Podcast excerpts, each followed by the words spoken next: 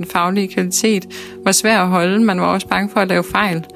Det havde mine øh, medarbejdere klaget over i forhold til nummeringen, og jeg gik videre med det også til min chef, og jeg var i virkeligheden også bekymret over, at vi ikke var flere mennesker på arbejde.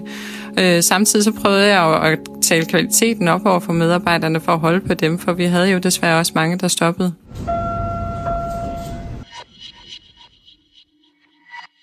Hvad stiller du op som leder, hvis du skal være med til at gennemføre en fusion, som du synes er meningsløs?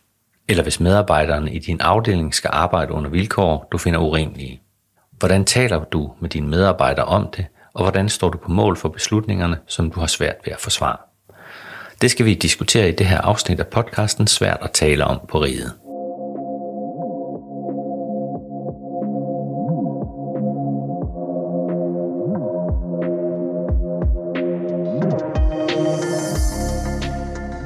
Mine gæster i dag er cheflæge Claus Munk Jensen. Velkommen til dig, Claus. Tak. Og overfor sidder chefsygeplejerske Mette Misfeldt. Velkommen også til dig, Mette. Tak. Claus Munk Jensen er cheflæge i ortopædkirurgisk afdeling, og Mette Misfeldt er chefsygeplejerske i afdeling for kræftbehandling. Hvor stort et øh, problem tror jeg det her er? Er, er det noget, der fylder? Ja, det tror jeg, det gør. Og det tror jeg specielt, det gør hos de unge ledere. Og, øh, og, og det, jeg tror, det er rigtig vigtigt, at man forbereder altså vores øh, mellemledere til på de udmærkede lederkurser, der er, bare for at få, få talt om de her dilemmaer. Hvor stort problem tænker du, det er med det hos jer? Altså når jeg siger hos jer, så tænker jeg på sygeplejesiden. Jeg er egentlig ked af at kalde det et problem, øhm, men jeg synes, at det er en hverdag, vi står i hver dag, øh, at vi skal huske på, at vi arbejder i en organisation, som er utrolig hierarkisk. Så der vil altid være den her oplevelse af, at der er nogen over mig i de her system, som slet ikke forstår min hverdag. Nu skal vi høre et eksempel på en dilemmafyldt situation for en leder. Det stammer fra coronatiden, og det er oversygeplejerske Lisbeth Printer, der fortæller.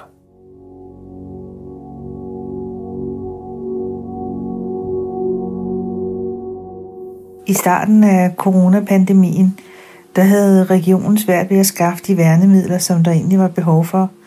Og de vejledninger, som der var af brugen af de her værnemidler, det blev ligesom tilpasset ud for det scenarie.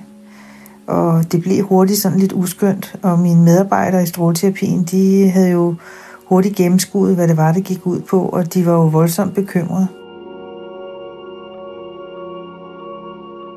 Det var de blandt andet, fordi at vi havde en del patienter, som øh, var voldsomt syge, og det var helt fra starten af pandemien.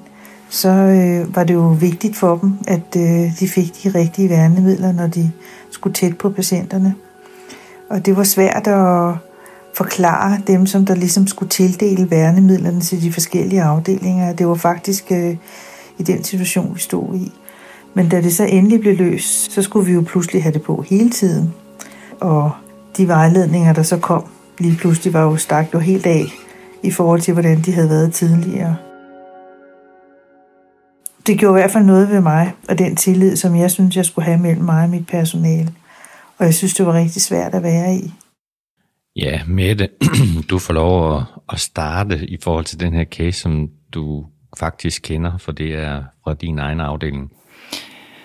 Øhm, det jeg lægger mærke til i casen, det er jo det ledelsesdilemma, man kommer i, når man gerne vil fremstå troværdig, øhm, og som en leder medarbejderne kan have tillid til.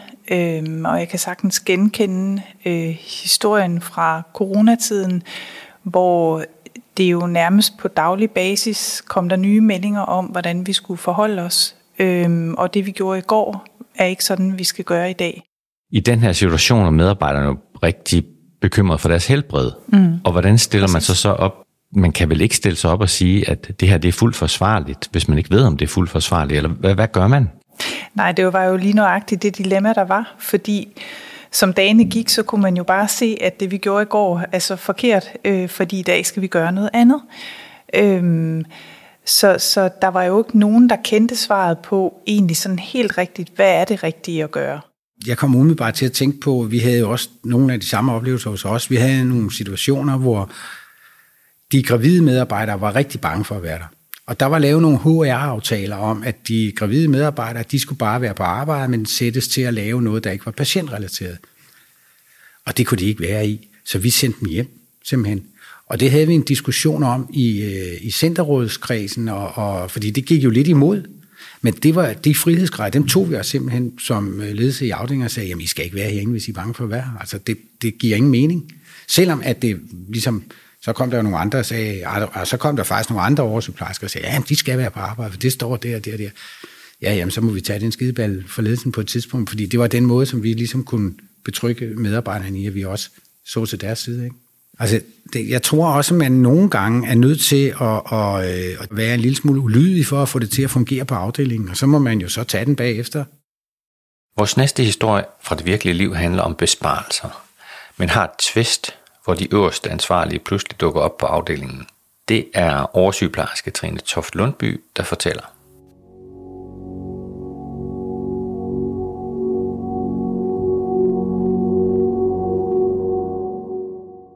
Den her historie er fra et hospital, jeg tidligere har været ansat på. Øhm, der havde vi løbende været igennem besparelser og effektiviseringskrav, hvor der hver gang blev sparet på personale. Til sidst havde vi to sygeplejersker og en socioassistent om natten til over 50 patienter. Vi havde en belægningsprocent på 110 procent, øh, og derfor havde vi selvfølgelig patienter liggende på gangene. Øh, det betød, at man om natten for eksempel skulle starte sin medicinrunde klokken 4 om morgenen for at nå rundt til alle de her patienter med øh, antibiotika øh, og medicin. Og det var jo et tidspunkt på døgnet, hvor sygeplejerskerne var trætte, og den faglige kvalitet var svær at holde. Man var også bange for at lave fejl. Det havde mine øh, medarbejdere klaget over i forhold til nummeringen, og jeg gik videre med det også til min chef, og jeg var i virkeligheden også bekymret over, at vi ikke var flere mennesker på arbejde. Øh, samtidig så prøvede jeg at tale kvaliteten op over for medarbejderne for at holde på dem, for vi havde jo desværre også mange, der stoppede. En dag så har jeg en oplevelse, hvor der kommer to mænd øh, ind på afdelingen i jakkesæt, og det bemærker jeg lige. Det er ikke så tit, vi har mænd i jakkesæt på afdelingen. Øh, pludselig står de og kigger på vores patienttavle, og der er jeg jo nødt til som leder at blande mig og spørge dem, hvad, om der er noget, jeg kan hjælpe dem med, for her står de og kigger på patientdata der præsenterer de sig ved navn, og den ene af mændene begynder sådan nærmest at skælde mig ud over, hvorfor vi øh, arbejder med gangpatienter. Vi havde jo gangpatient nummer 1, 2, 3, 4, 5 stående på tavlen, og hvad pokker det var for noget, og sygeplejerskerne kigger på mig, og jeg tænker, øh, jeg tror, vi skal tage den et andet sted, for de to mænd ud øh, fra afdelingen og finder sig ud af, at det er vores hospitalsdirektør og et regionsrådsmedlem. Øh, og det får mig jo til at se endnu dummere ud, kan man sige, fordi sygeplejerskerne jo lang tid har øh, klaget over den her nummering, og det har jeg jo gået videre med til mine ledere, og det er noget, vi har talt rigtig meget om. Men jeg bliver jo også i situationen i tvivl om, om tingene overhovedet kommer videre. Øhm, så den, hele den her snak om, øh, om nummering øh, sætter mig jo i en ret dårlig situation i forhold til loyaliteten, både mellem medarbejdere og, og opad til, også i forhold til at stå på mål for de forhold, som vi arbejder under. Ja, Claus. Hvad siger du? Jeg siger, at det er topmålet af dårlig ledelse, at den øh, sygehusdirektør kommer ind på afdelingen, uden at, nu ved jeg ikke, om det er en oversygeplejerske eller afdelingssygeplejerske, der, der taler, ikke ved det. Altså, det kan man simpelthen ikke være bekendt som leder. Men, men det, er jo, det er jo selvfølgelig vildt, men det, der sker, det er jo også, at hun øh, overfor sin egen sygeplejersker bliver skældt ud for at have gangpatienter. Og så er det pludselig ansvaret nede hos hende. Ja, altså, jeg forstår godt dilemmaet, og, og det har jeg også selv oplevet, at, at der kommer øh, nogle af mine øh, sektionsansvarlige overlæger for eksempel kommer ind og siger, jamen ved de godt, at vores ventetid er så lang, for eksempel, og sådan noget. Og, og det er jo et helt legitimt øh, frygt for, for, for at vi leverer den der besked videre. Og, og der har øh, min løsning i hvert fald været at invitere dem med ned i rummet, altså invitere centerledelsen ned i rummet. Øh, det, det er typisk det, vi gør. Det er vores næste leder, og, sådan, og så får vi en, en god dialog og en snak om det, sådan så vi ved det, og, og det kan man også mærke og høre, altså at det, det kommer så også videre. Det skal man selvfølgelig så også tro på, at en center direktør sender budskabet videre. Mette, hvad siger du til, til casen der? Hvad er det for nogle dilemmaer? Er der andre dilemmaer i det her? Altså, øhm, altså der, jeg er jo fuldstændig enig med Claus i, at det her er jo et altså, klasse eksempel på virkelig dårlig ledelse. Men når det er sagt, så kan jeg faktisk godt genkende en tilsvarende case fra min egen afdeling i et af mit, mine egne afsnit, som også på et tidspunkt for nylig havde Mm, vakante stillinger i en grad, som gjorde, at sygeplejegruppen følte sig rigtig presset. Øhm, og jeg var nede og tale med dem flere gange på nogle af deres møder. Øhm, og de havde en forventning om, at øh, det måtte jeg løse. og om ikke andet, så måtte vi skære ned på antallet af behandlinger. Og det er rigtig svært øh, og en umulig opgave at lade være med at give sygekræftpatienter deres kemoterapi. Og nogle af de refleksioner, jeg har haft over det i det dilemma, jeg kom i, var, hvordan kan jeg undgå at komme til at virke arrogant, når jeg går ned og forklarer dem, øh, hvad jeg kan gøre, og hvor meget tror de på, at jeg forsøger at gøre noget ved det her ved at lede op af. Vi, vi bliver måske lidt forblændet i den her case af det vanvittige, at der står en sygehusdirektør og, en, øh, og, og et medlem af regionsrådet. Men hendes grunddilemma var jo i virkeligheden også, at hun skulle balancere mellem at anerkende det her problem, men ikke tale det for meget op, fordi hun ville miste medarbejdere. Mm.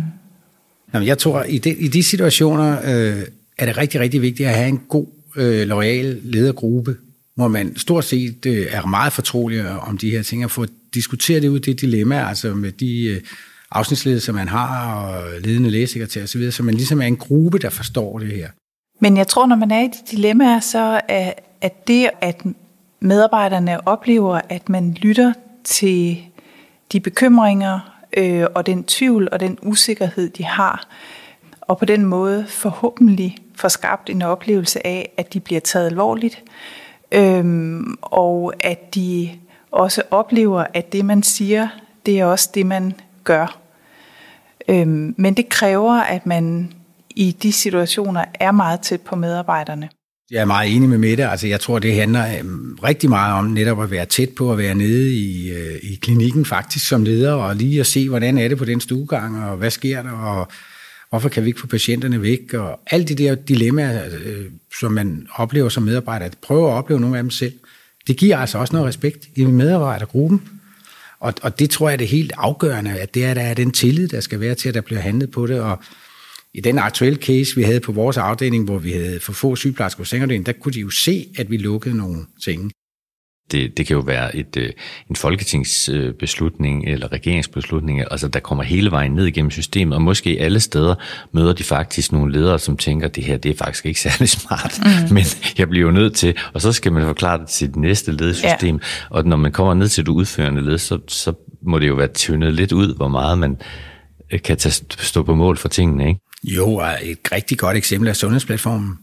Altså, øh, som, som jo på mange måder har været meget, meget, meget besværlig, og det var meget, meget dårligt implementeret og sådan noget, men nu på et eller andet tidspunkt, så er vi jo nødt til at tage en beslutning og sige, den her, det kører vi med. Fordi, og, og det har jeg blandt andet gjort i vores afdeling og sagt, nu gider jeg ikke at høre mere brok om, at det, det er forkert, og vi skal skifte den, og den skal ud, fordi det kommer ikke til at ske. Jamen, altså under sygeplejestrækken, der synes jeg, at jeg kom i et meget stort ledelsesmæssigt dilemma, på den måde, at jeg jo selv er sygeplejerske, og jeg var sådan set fuldstændig enig med sygeplejerskerne om, at vi havde og stadigvæk har et øh, tema omkring sygeplejerskers løn, og vi har et tema omkring sygeplejerskers arbejdsvilkår. Og det kan jeg jo også det kan jeg se i min hverdag, så det er jeg sådan set fuldstændig enig i. Men der, hvor jeg kom i et meget stort ledelsesmæssigt dilemma over for sygeplejerskerne, det var, at at under sygeplejestrækken og hele den konflikt, der var der en tendens til at fortælle den rigtig dårlige historie om sygeplejefaget. Øhm, og jeg kunne jo se, hvilken dårlig effekt det havde på den situation, vi stod i, at vi havde brug for nogle kollegaer, så vi havde brug for at fortælle en anden historie om sygeplejen og alle de gode historier. Så jeg havde virkelig, virkelig svært ved at bakke op om alle de her dårlige fortællinger. Så er der jo en anden ting, jeg lige kort vil komme ind på. Altså det er jo øh, behandlingsgarantien, som bliver diskuteret rigtig meget nu. Øh, skaber det frustrationer hos jer, øh, Claus? Ja, det gør det meget. Øh, og der vælger jeg, vælger jeg jo også, og, og, og, det, og det frustrerer også mig. Og øh, jeg, øh, efter aftalen med direktionen er jeg jo også i pressen indimellem omkring den, den situation, og, og, og det er da klart, at det kommer min medarbejder og siger, det var godt, du var inde ude og sige noget. Altså, og det, det kan man jo godt bruge ledelsesmæssigt også, altså øh, øh tage bladet for munden, når man synes virkelig, at der er en mulighed for at, at påvirke det. Nu skal vi høre Morten W. Andersen, der er chef for enheden for arbejdsmiljø og ledelsesudvikling her på Rigshospitalet. Han siger blandt andet noget om moralsk stress, som kan ramme ledere i situationer, hvor de er splittet mellem deres egne holdninger og loyalitet over for organisationen. Det værste, man kan gøre, er at lade som om, at man synes, en given beslutning er fornuftig. For hvis det ikke passer, er man jo ikke autentisk, og så ender man med at fremstå som komisk ali. Det kan betyde, at medarbejderne mister respekten for en. I mine øjne bliver lederen nødt til at sige noget i retning af, at ja, det er ikke en blomst, der er groet i min have, men øh, vi bliver nødt til at gennemføre beslutningen. Det tror jeg godt, at medarbejderne forstår. I hvert fald hvis det sker på en måde, hvor man både er autentisk og lojal over for organisationen. Hvis det sker ofte, er det faktisk noget, man kan blive syg af. I arbejdet med mennesker kan man opleve moralsk ubehag, når man samtidig må vælge mellem at følge egne moralske værdier og de faktiske arbejdsvilkår. Det er det, man kalder moralsk ubehag eller moralsk stress.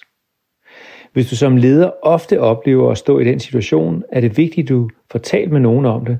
For eksempel din egen leder, en god lederkollega eller en helt anden.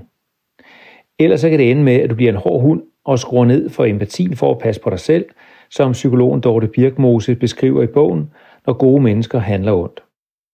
Ja, lad os lige starte med det sidste med, med, med stressdelen, øh, moralsk stress.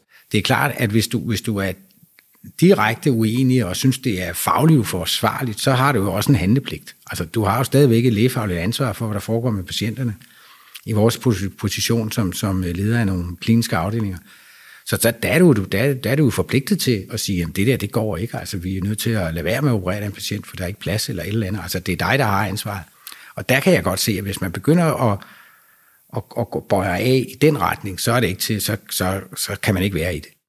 Nu er I jo selvfølgelig enormt øh, erfarne ledere, men hvis I går bagud i jeres karriere, har I så oplevet nogle situationer, hvor I følger lidt som komiske ali?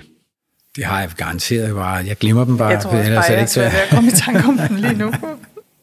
Men øh, jeg, kan, jeg kan i hvert fald godt genkende tidligere i mit lederliv at have stået i situationer, hvor jeg var for optaget af, at jeg for enhver pris skulle forsvare og forklare en beslutning. Frem for at være mere oprigtig omkring, hvordan forholder jeg mig til det her. Og også nogle gange jo altså indrømme, at det her synes jeg også er svært, og vi skal finde vejen i det her sammen. Okay. Så nåede vi øh, til vejs ende. Tusind tak, fordi I kom. Tak, fordi du kom med det. Tak selv. Og tak, fordi du kom, Claus. Ja, selv tak.